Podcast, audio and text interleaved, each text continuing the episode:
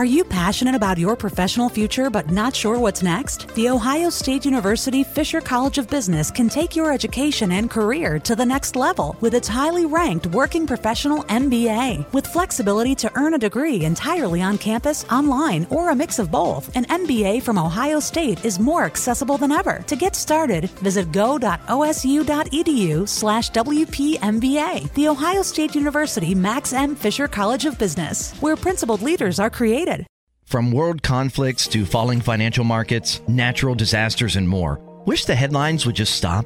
It's not a newsflash that life can feel like a pressure cooker. From managing work to building relationships, it's easy to feel overwhelmed. And for many of us, anxiety and stress are constant companions. But you're not alone. You may not know it, but support is out there, just waiting to meet you. And you can find it through the friendly people at Churches Care. At Churches Care, we know that finding your community can feel intimidating. That's why we do the heavy lifting for you. Churches Care helps connect people like you to churches that can support and serve you. In your new community, you'll find a group of people ready to talk, listen, and help you navigate life through its twists and turns. All you have to do is come as you are. If you're ready to find your community, visit churchescare.com today. That's churchescare.com. C H U R C H E S care.com. We look forward to serving you.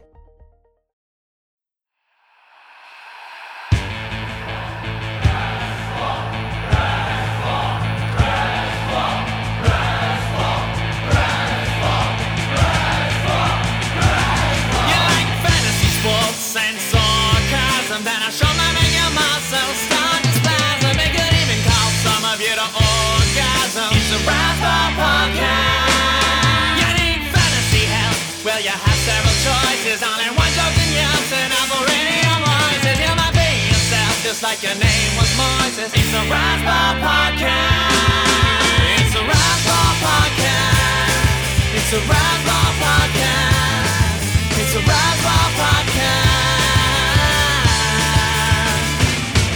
It's a Razzball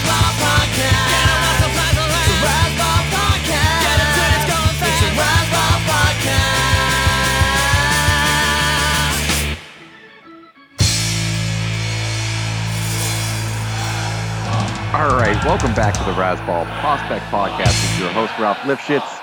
I am, of course, here, as always, with my co host, Lance Brozdowski. This is, of course, brought to you by Prospects Live, our prospect site. You can check that out at prospectslive.com. Shameless plug. I got to tell you, Lance, I'm excited to start the show because we finally have some news. And it's news that, I, I guess, a little bit of hot stove spark, finally, if we can call it that, with like five, six, seven days until baseball really starts. There's already guys at complexes, but we finally had something to talk about. It's been a struggle throughout the season to come up with topics, but Sixto Sanchez, Jorge Alfaro, and Will Stewart were traded to the Miami Marlins in exchange for JT Realmuto, going obviously over to the Philadelphia Phillies. So this kind of touches on redraft. This touches on dynasty. This is MLB news, MILB news. There's a lot to dig and sink our teeth into. So I'm going to kick it over to you, Lance. What do you say, man? I'm going to put you in the hot seat. What are your thoughts initially on this trade for each team? Yeah, I thought about it. I think a lot when I first saw it. Um, I had some free time, so it was, it's nice to see a trade unravel like that, especially when it kind of builds up and then you get the dependent on medicals, and then you get the confirmation from the various insiders. But I, I think it's a win-win. I don't know where I'm coming down. I just think the I initially when I heard the trade, I was like, you know, I think this is win win. I looked at like the money, I looked at projections and stuff, and I was like, yeah, I'm okay with this. Like on both sides, I think that it fills the Phillies hole, and I think maybe the lifetime value of Alfaro and Sixto Sanchez is probably going to equal to equal to outplay what Realmuto is going to do in the next two years. So you know that in my mind, I think you win win in that situation. But I do understand the more I've thought about it that the risk is immense with Sixto Sanchez in a variety of areas, but I almost guess if you're the Marlins, you probably want a lottery ticket right this like this, right? Like you, are going in, you need an ace, you need a guy who's true plus arm, top twenty pitcher um, in the minor leagues, probably top twenty prospect in the minor leagues. I think I ranked him out right around like twenty to thirty. I think we were probably around like forty to fifty overall in the prospects live top one hundred. But he's in that window. He's one of the top right-handed pitchers in the league. He's a little bit smaller. I get that, um, which is maybe some of the knock on him. But man, this kid throws gas he paints it well. His command projects to be above average. You know, he's got multiple pitches, which I think is a huge, huge, huge part of this, um, especially on the curveball and changeup side of things. Slider's also pretty hard and has a lot of downward tilt. Um, I like it, man. I think 6 is pretty good. Uh, I'm willing to bet on him if I am the Marlins and if I have any inclination that you know, I, I think this is going to produce future value that can exceed what Realmuto is going to do, which is probably going to be like seven, seven and a half ish to eight war, eight war over the next two years. You know, I'm fine with this man. You get Alfaro back, he's a good framer. Um, don't really know what his approach is. He has like a terrible uh, contact rate and a variety of other things that aren't really good at all. But he's a good defender, and we've noticed that. I guess if you're kind of average overall with the bat, and he is because he hits so many home runs and his ISO is so good. If you're a good framer, like you could actually net out and be one of the better catchers in the league. So. Um, I guess there's a lot of ways to look at it, man. I don't know. I, I think I think obviously Realmuto is really good, but I, I like the return for the Marlins. I, I don't know. I think it's a fine move, but what do you think?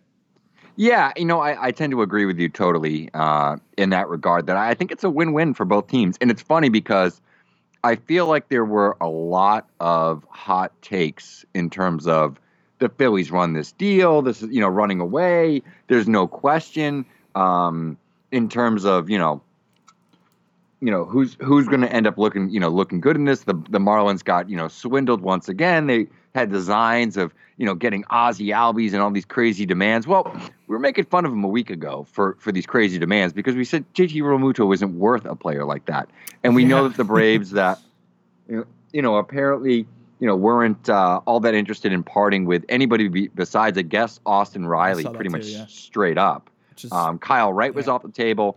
So for them to be able to sort of turn the tables and turn around and get, you know, a top arm like Sixto Sanchez, regardless of the concerns of size and durability, potential injuries that are going on, um, or even bullpen risk just because he's a smaller righty, you know, we have to think about this. He's 20 years old, you know, uh, turns 21 in July.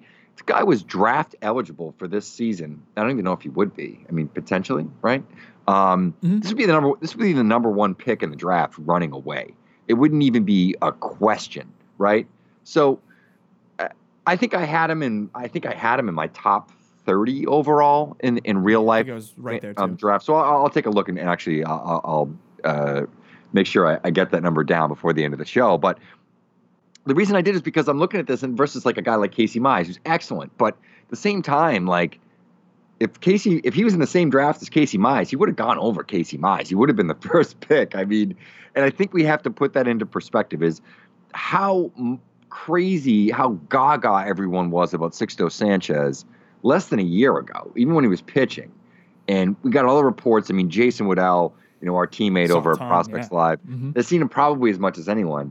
And you know, he he voices the concerns, but he also talks about how unique this guy is, his ability to um, you know, just go after guys with the fastball, how athletic he is, how much funk, you know, he sort of has in the delivery, how sharp some of the secondaries can be at times. I mean, he's inconsistent and he's young, but overall, I mean, this guy has you know the the baseline of a potential um, you know starting pitcher in the middle of the rotation with the upside to be an ace and and I, I just I, I I I can't fault the Marlins for for chasing that just just simply because they don't really have that in their system. This isn't a Giancarlo Stanton trade.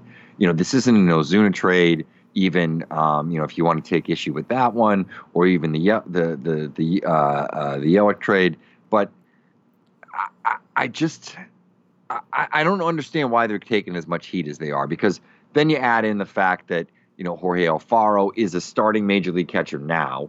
Um, when we really put catchers into perspective and how long it takes him to sort of get to the major leagues and be ready, you know he's what 25, I think. I got to double check on the age, but he's gotten major league experience. We know that he can hit at least for power at the major league level, which is all you really want. He's not a net zero at the plate. The approach I don't love, so I don't love him as a fantasy player, but as a real life player, he's a pretty good framer, equal to to Real Mo, Realmuto, if I'm not mistaken. Yeah, he's got a cannon of an arm, so that's not an issue. You're not losing much there. So you're really not losing anything defensively, and you have all this upside and control. And the guy that he is offensively, well, he'll never be Realmuto with the hit tool and some of the speed. Yep. You could see some of those sk- skills with Realmuto potentially diminishing over the next few years, them losing him into the open market, they now have a guy who could improve. His approach should get better. The strikeouts just naturally should probably come down a little bit. And he has 20 homer pop.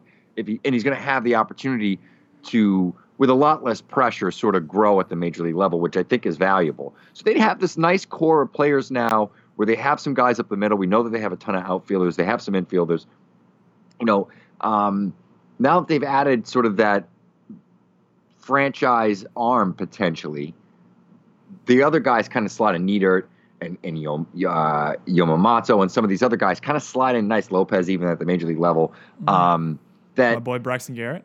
yeah, and it, potentially, right? I mean, if he comes back and really pushes, so, but there's in, in Rogers. I mean, they have some arms, so so all of a sudden the system looks a lot better, and I think their potential rotation looks a lot better, especially going into the draft. There's there's some guys they could probably pluck. Who knows? Maybe they get Carter Stewart, right? So they can know then go in. I, I have to check on what their bonus numbers are. I assume it's probably pretty high. They then go in and maybe pick off, you know, two or three really nice prospects, fill out that system, and we're looking at a pretty good core. Um, it's what they needed to do. I don't have an issue with that. Stewart, I know that. Uh, excuse me. If you if you take a look at uh, Smada's um, uh, uh, Twitter account, I know that he, you know uh, he's I guess between uh, his wife giving birth and, and him you know being a, a dad in champ, cave man. mode, as I would say it. He still found time to tweet about the trade. So he tweeted out um, some minus graphs on Will Stewart's uh, walk rate and, and strikeout rate, and they're going in the right direction. So I'd say just go check it out. So maybe they got a nice third piece here as well. I don't think this is going to be a bad trade. I think we'll look back and we'll say if it works out for Philly, great. It works out for Philly. It was a move that they had to make. You can't knock them. They don't lose a lot, I don't think, in the long run, even if Sixto does work out, just because of the window that they have open right now with the players that they have, especially if they go out and they get a guy like Machado um, or Harper, which I think is a real possibility at this Yeah. point. And they could have a real wagon going into 2019, 2020 and this guy's right behind him. Maybe they have an opportunity to re-sign him. So I think it's a good move for both teams. I think it fits where each team is, and uh, I think there's been a lot. Like I said, I think I think there's been a lot of shade kind of thrown the Marlins' way just because they're the Marlins. No, Yeah, no, I agree with that. I think that there is a, um, a decent amount of shade. I feel like one of the arguments I always hear about, and this applies, I don't want to bring in basketball, but I feel like this applies to the Knicks where the Knicks just always screw things up. So there's like the stigma around no matter what happens, you know, that they're going to screw something up. And Like that's almost like what I feel. Yeah. And it's like the Mets too. And, you know, and, and- but with the Marlins, as much as you might want to say that if you're a Marlins fan or uh, you follow the Marlins or whatever, it's a new ownership group. And I guess to some extent, it's maybe easy for me to say that you should give them a chance, but I, I think you should give them a chance. You know what I mean? Like, there's a good chance that they're they're making calculations very differently than the prior ownership did. I don't mind what Jeter's done so far. Like, I mean, the Brinson trade. I was actually debating this with a buddy earlier of mine today, but um, the Brinson trade was one that I, I think they kind of really messed up. But otherwise, I mean, they just whiffed on a couple guys. They mainly just went, whiffed on Brinson and some others. But I mean, they still got Monte and Isan Diaz and some other guys. Like there's there's a core there, and I think this is the same thing. It's a massive lottery ticket, and I don't mind it at all. I think it, it heavily is going to hinge. The future value of this is going to hinge on what it actually eventually becomes of Sixto Sanchez. They have a lot of control in him. Alfaro can easily produce four to five WAR in the next whatever they own him for the next f- four years. I think four years of control heading into the season, which is great. I mean, there's there's a good chance that this is netting out to be in the Marlins' favor long term, especially because it's only two years of Realmuto. Will Smith, I don't know if I'm as high on. Uh, walk rate was in a in the right direction, but the mechanics are uh, really odd to me. Uh, he he's like Stewart. Will front Stewart. side doesn't. Will sorry sorry. His, his front side doesn't necessarily fly open, but if you watch him and you pause him like a little after like front foot strike, his uh, glove arm is like like this broken limb that just like flies all the way out. And it's like I don't really know. Like he separates well, so it's really odd. And I've come to the conclusion that I think Maybe he he's a just has pen like extremely. He has like extremely abnormal like shoulder flexibility. Is my gonna be my kind of point? So if you like, I don't know. He's I've just been watching him a little bit, and I'm kind of like confused and mesmerized and at the same time. But I mean, I see why he doesn't throw hard on the mechanics, but they're funky. I don't think he's there's no way he's a starter. But hey, if he could be funky enough to kind of spin in like a, a loopy slider from that low three quarter slot from the left side, like he could he could end up being fine. So yeah, I don't mind that piece, but it's gonna heavy hev- heavily hinge on Sixto. Yeah, I think so. I think so. I think it, it, it hinges on Sixto, but it also hinges on how much offense Alfaro can provide because if he does kind of develop into True. the offensive catcher a lot of people thought he could be, and this is a guy that maybe has 25 to 30 homer pop, and he has enough thump in the bat that maybe he doesn't walk, but he hits for a high average because he hits the ball so hard when he does put it in play. Mhm. Um, you know, we know that there are guys that are successful like that, and maybe you can find a five or six percent walk rate, which could happen over time, get the strikeout rate down. I think there's an opportunity that you're like, hey, this guy's just as good as Realmuto is. It just may take you know three or four years to get there, but Yeah, I think it's a possibility. I agree, man. I agree with Let's talk about let's talk about an, another guy that I guess was a product of bad decisions from the former Marlins ownership group. So let's give you a good example of how bad the former Marlins uh, ownership group was. the and contrast with what I the decisions that they made. And we're not talking about uh, Francis Martes, who they pretty much gave away. Let's go a step further. Let's talk about Chris Paddack, who they absolutely gave away for Fernando Rodney back in 2016. Now, if you've been a, a listener to this podcast and a reader of my my material over on Razzball throughout the years, you'll know that I was really into Chris Paddack back in 2016 when he was with the Marlins because the numbers were outstanding. And unfortunately, you know, Chris Paddack was no, fortunately, Chris Paddack was traded to the Padres. Unfortunately, after a short stint in Fort Wayne, uh, you know, he, he tore his uh, UCL, had to have Tommy John surgery, worked his way back. Throughout 2017, missed the entirety of that season. 2018, he comes out, starts the season a little bit late, and absolutely pushes across two levels. High in the Cal League, um, you know, didn't have, uh, seem to have any issues with the Cal League ball flying on him because he does a few things pretty well. He gets really weak contact, number one, when he does have contact that's made. But more than anything else, this guy throws strikes, doesn't walk anybody, and misses bats. So much so that I was doing some st- statistical analysis. I'm not Smada, but I still know how to work my way around a Fangraphs board. And uh, I, I, I started looking at Paddack's number. So Paddack had a plus 35, I think it was 35.5% strikeout rate. It might have even been higher, but 35% strikeout rate. And his his walk rate was um, you know under three percent. So I wanted to find a player who had a sub three percent walk rate because I thought that was really unique. You know, I didn't want to bring it out to four Sure. because I thought that would open up the the. Uh, there's a big difference between three and four. I mean, even though four is incredibly low, there's still a big difference between three and four throughout an entirety of the season. And I wanted to see somebody that had a 30% plus strikeout rate. So 30% plus because I think that that's rarefied air once you get you know outside of the upper 20s, and you find someone with that three percent uh, uh, walk rate. Now there are plenty of guys that were under three percent for a walk rate. Not a lot of a lot of them were just like pen guys, whatever control guys, you know, college guys that were in like low A because they looked at all levels. And there are other guys like you know Shane Bieber had a really insanely low walk rate, and I think in 2017, and but his strikeout rate was like 20 percent. So you know, you're talking about someone that didn't have a high strikeout rate. So I had to go back. I went all the way back 11 years, and I looked at 2008, and the closest guy I could find, at least I think so, at least of note, was Madison Bumgarner uh, in the Sally League. His first first full professional season, he threw 142 innings, and he had a 29.9% strikeout rate and a 3.8% walk rate.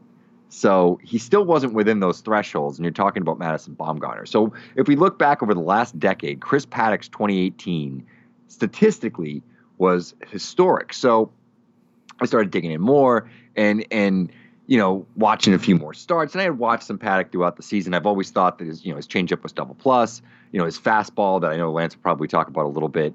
Um, got stronger throughout the season, which I think was a great sign for a guy coming off of Tommy John surgery. Um, and the Padres were conservative with sort of how they managed his innings. They made sure that he stayed pretty much under 80 innings. I think he only exceeded 80 once, maybe 85 when one of his last few starts. Um, so they kept him under that threshold, but his control was so good, and you know his pitchability and his stuff on top of that is so good and hard to pick up and hit. He's, he's deceptive that you know he got deeper into starts and he was able to pile up 90 innings. And I, I think if you really put those 90 innings in perspective, um, and you watch some of these starts, they were in, you know, um, in an incredibly efficient 90 innings, which I think speaks volumes about the kind of player he is. I know that the strikeout rate ticked down at double A, but a lot of that was a product of the first three starts, didn't have a lot of swinging strikes. His last four starts, his strikeout rate was back up to 14.4%. He only made seven starts in double A. So, there's a lot I like about Paddack. There's a lot I could unpack here because I'm writing an article about him right now that's going to go through some of this stuff. Um, but I know some of his rituals, some of these other things. I'll leave some of that for, for you, Lance, to talk about. But you wrote up you're you're you're our you're our uh, you're you are our Padres guru. You wrote up the Padres top 30 over on Prospects Live, and you got a lot of looks at Fort Wayne, and I feel like you're just a little closer to the organization. So I wanted to kick it over to you and kind of get your hmm. thoughts and and talk to me a little bit about Chris Paddack and why I'm right to love him. I think this guy potentially is a future ace. Yeah.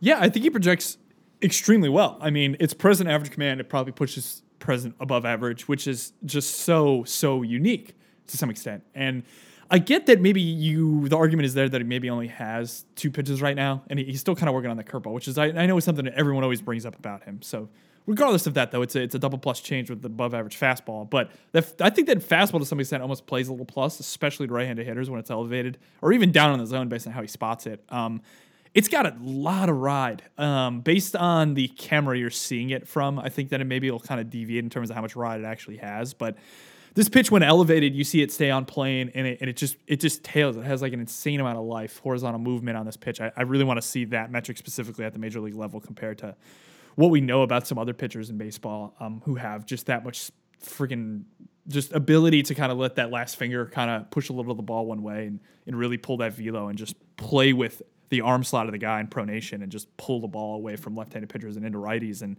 I'm a big fan of that. I think that that is just innate movement, and that that to me probably pushes that pitch a little bit more towards plus. So you look at plus fastball, double plus changeup. He's probably end up with a reverse at the major league level to start, but at the same time, I know he does throw that changeup to both handedness of hitters. So it won't be probably as bad against right-handed hitters, but I still think he will need that curveball. I know it's a little bit slower. Um, it probably profiles more right now as like a a early count offering, you know what I mean? Like one of those like get over one one pitches, 0 pitches. But I think he can develop it a little bit, and hopefully he's able to bury it. And if he consistently buries it, then he can use it as kind of like a waste pitch with two strikes and really start to develop that changeup out as both a swing and miss pitch and one that he can generate ground balls with, which he hasn't really had too much of a problem with.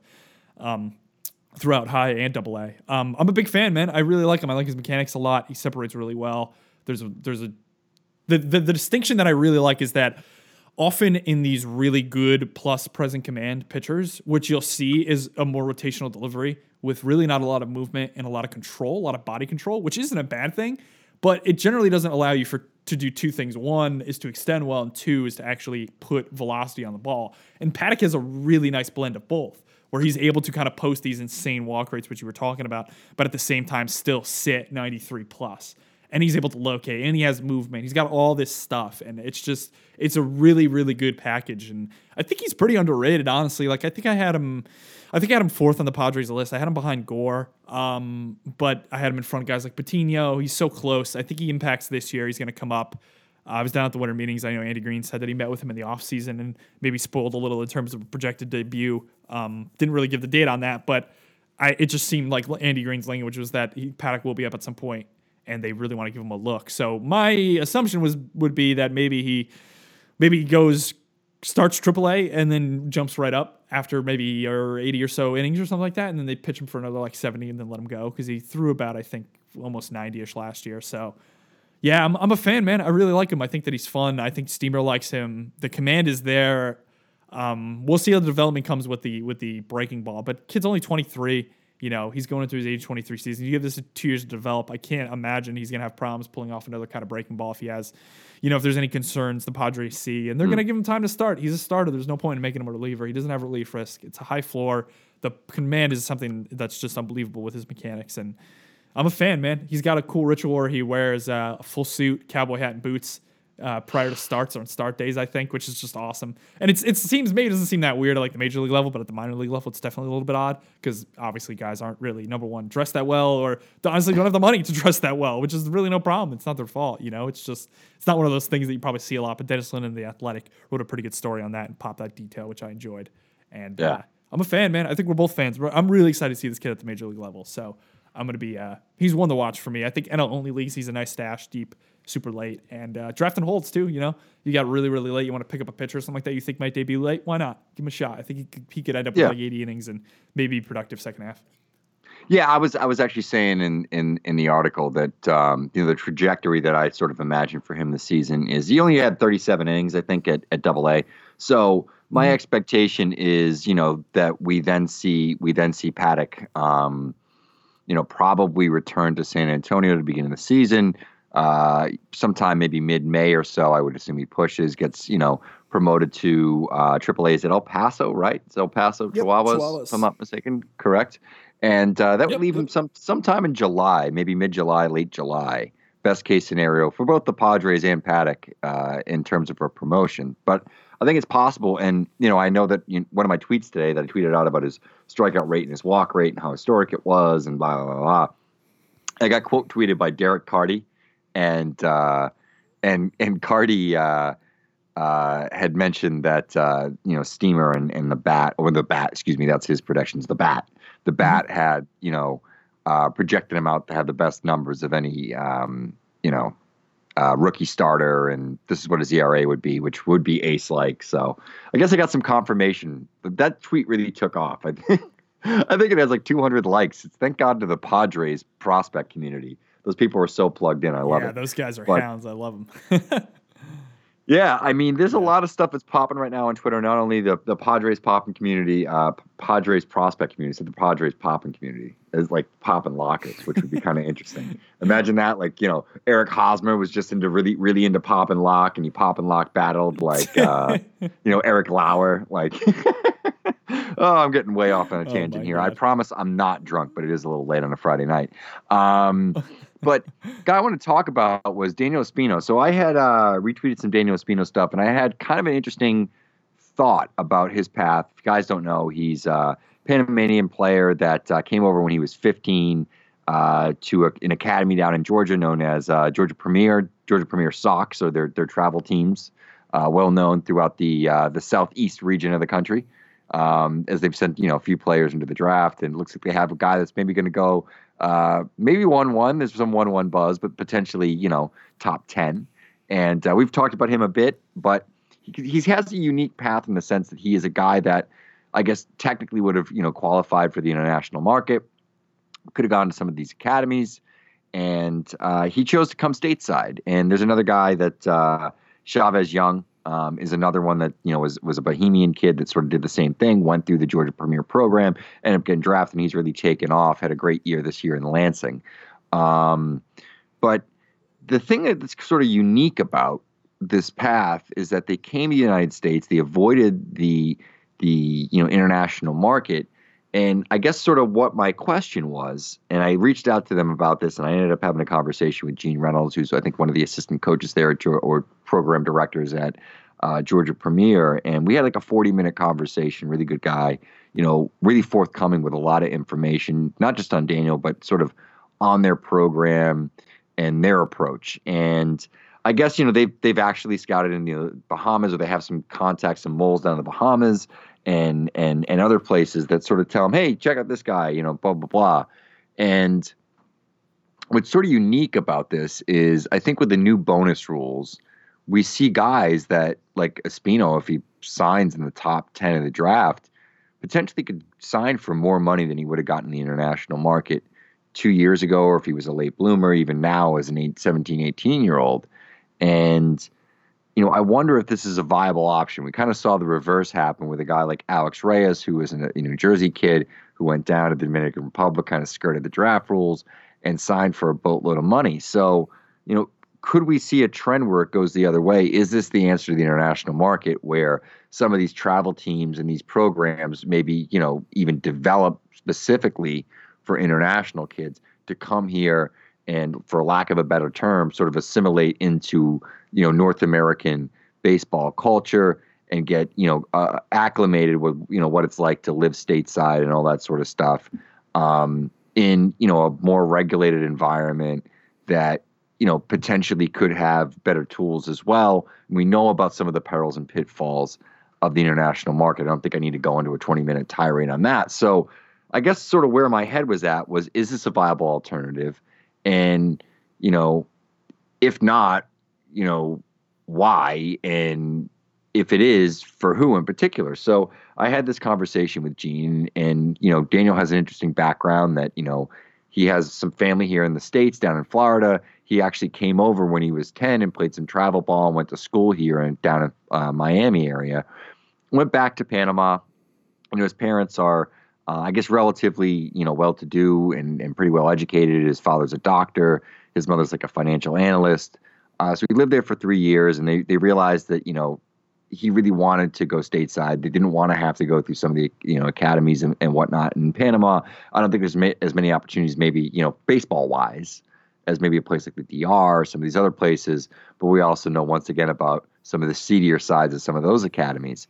Um, so he came over to Georgia Premier, and at that point, you know, he was an 81, you know, through 81, 82. Uh, was a 15 year old that weighed about 153 pounds, is I think exactly what they told me. Now he's up to 210. This guy is, you know, working in the mid 90s, popping 100 on the gun at times. And it's really been sort of a, a, a testament to his work ethic and how hard he's worked. But I also think that it's a viable alternative for some of these guys that maybe aren't top projection guys. Those guys aren't going to get away from the DR. They're not going to get out of the academies in Venezuela unless there's a pathway to do so. And I think that's a long way down down the road. But in some of these other places, the Bahamas, Panama, some of these other countries, I you know maybe even Cuba to an extent, though I, I doubt those guys are coming over early either. But I think there's maybe an alternative for some of these lower level guys, guys that maybe wouldn't sign for as much, or you know wouldn't sign for a year or two. Maybe they you know come over here and they develop a little bit more with you know better uh, potentially better coaching. I don't want to throw anybody under the bus here, but potentially better coaching, better facilities, and you know, just that first step toward, I guess, settling into um, American culture, which I'm sure is a shock for a lot of these guys that come from places like Venezuela, the DR, Panama, etc., where you know they come over to the United States for the first time and just food, signs, everything must be like absolute shock. I mean, if you've been in a, in a different country and alone by yourself for a second, I mean, I'm sure you could probably relate. So I, I thought it, I thought it was really interesting the conversation that I had with Gene and the potential I think for this alternative long term, um, just because of the point we're at with where bonuses are and some of the seedier things that have kind of come to light with the international market. Like I said, there's too much money to probably be made for some of these guys to slip through in the DR or Venezuela but all these other countries where maybe there isn't as much of an established machine or hierarchy in terms of you know how amateur baseball was managed, I think it could be a viable alternative. And uh, it was interesting to learn a little bit also about um, you know as their conversation sort of evolved, their training methods and some of the things they're doing.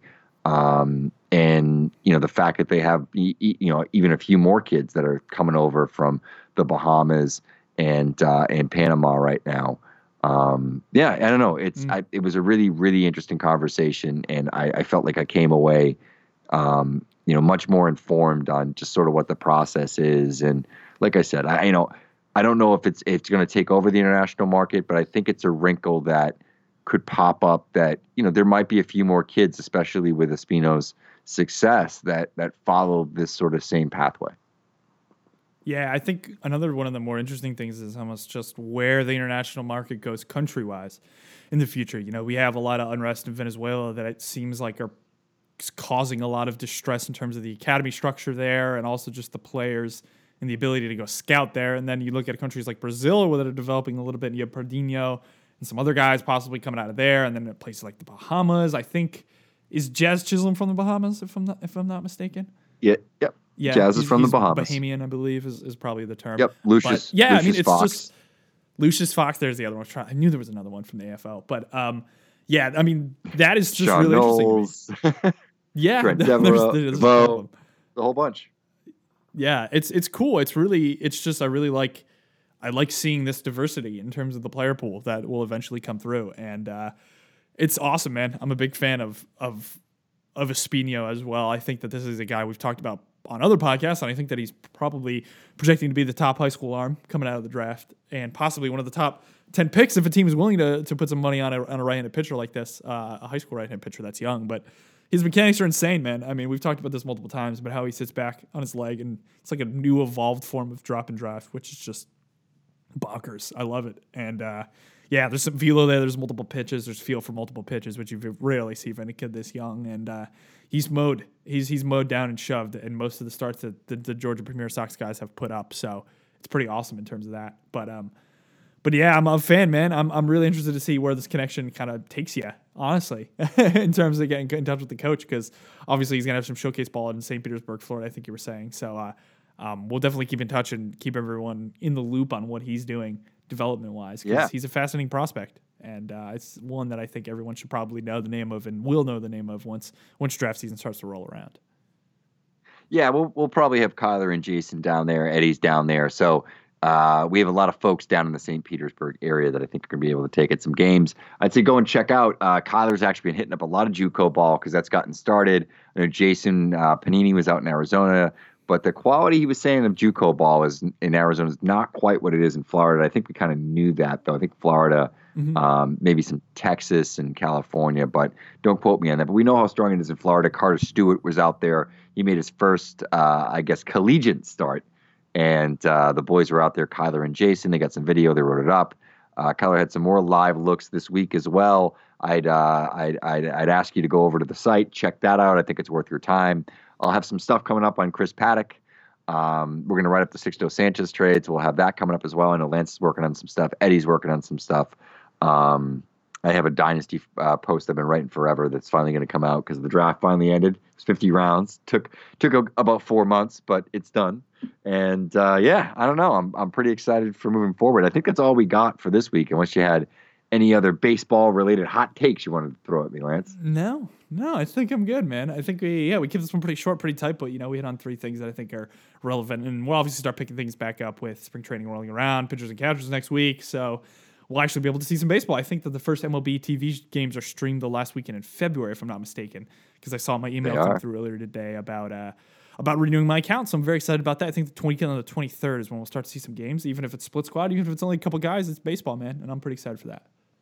That's when we get all the prospect looks too against major leaguers sometimes. So yeah, a lot of fun, man. But uh, I guess that's it. Let's sign off here. You know, another week in the Razzball Prospect Podcast. Thanks for tuning in, boys, girls, everybody.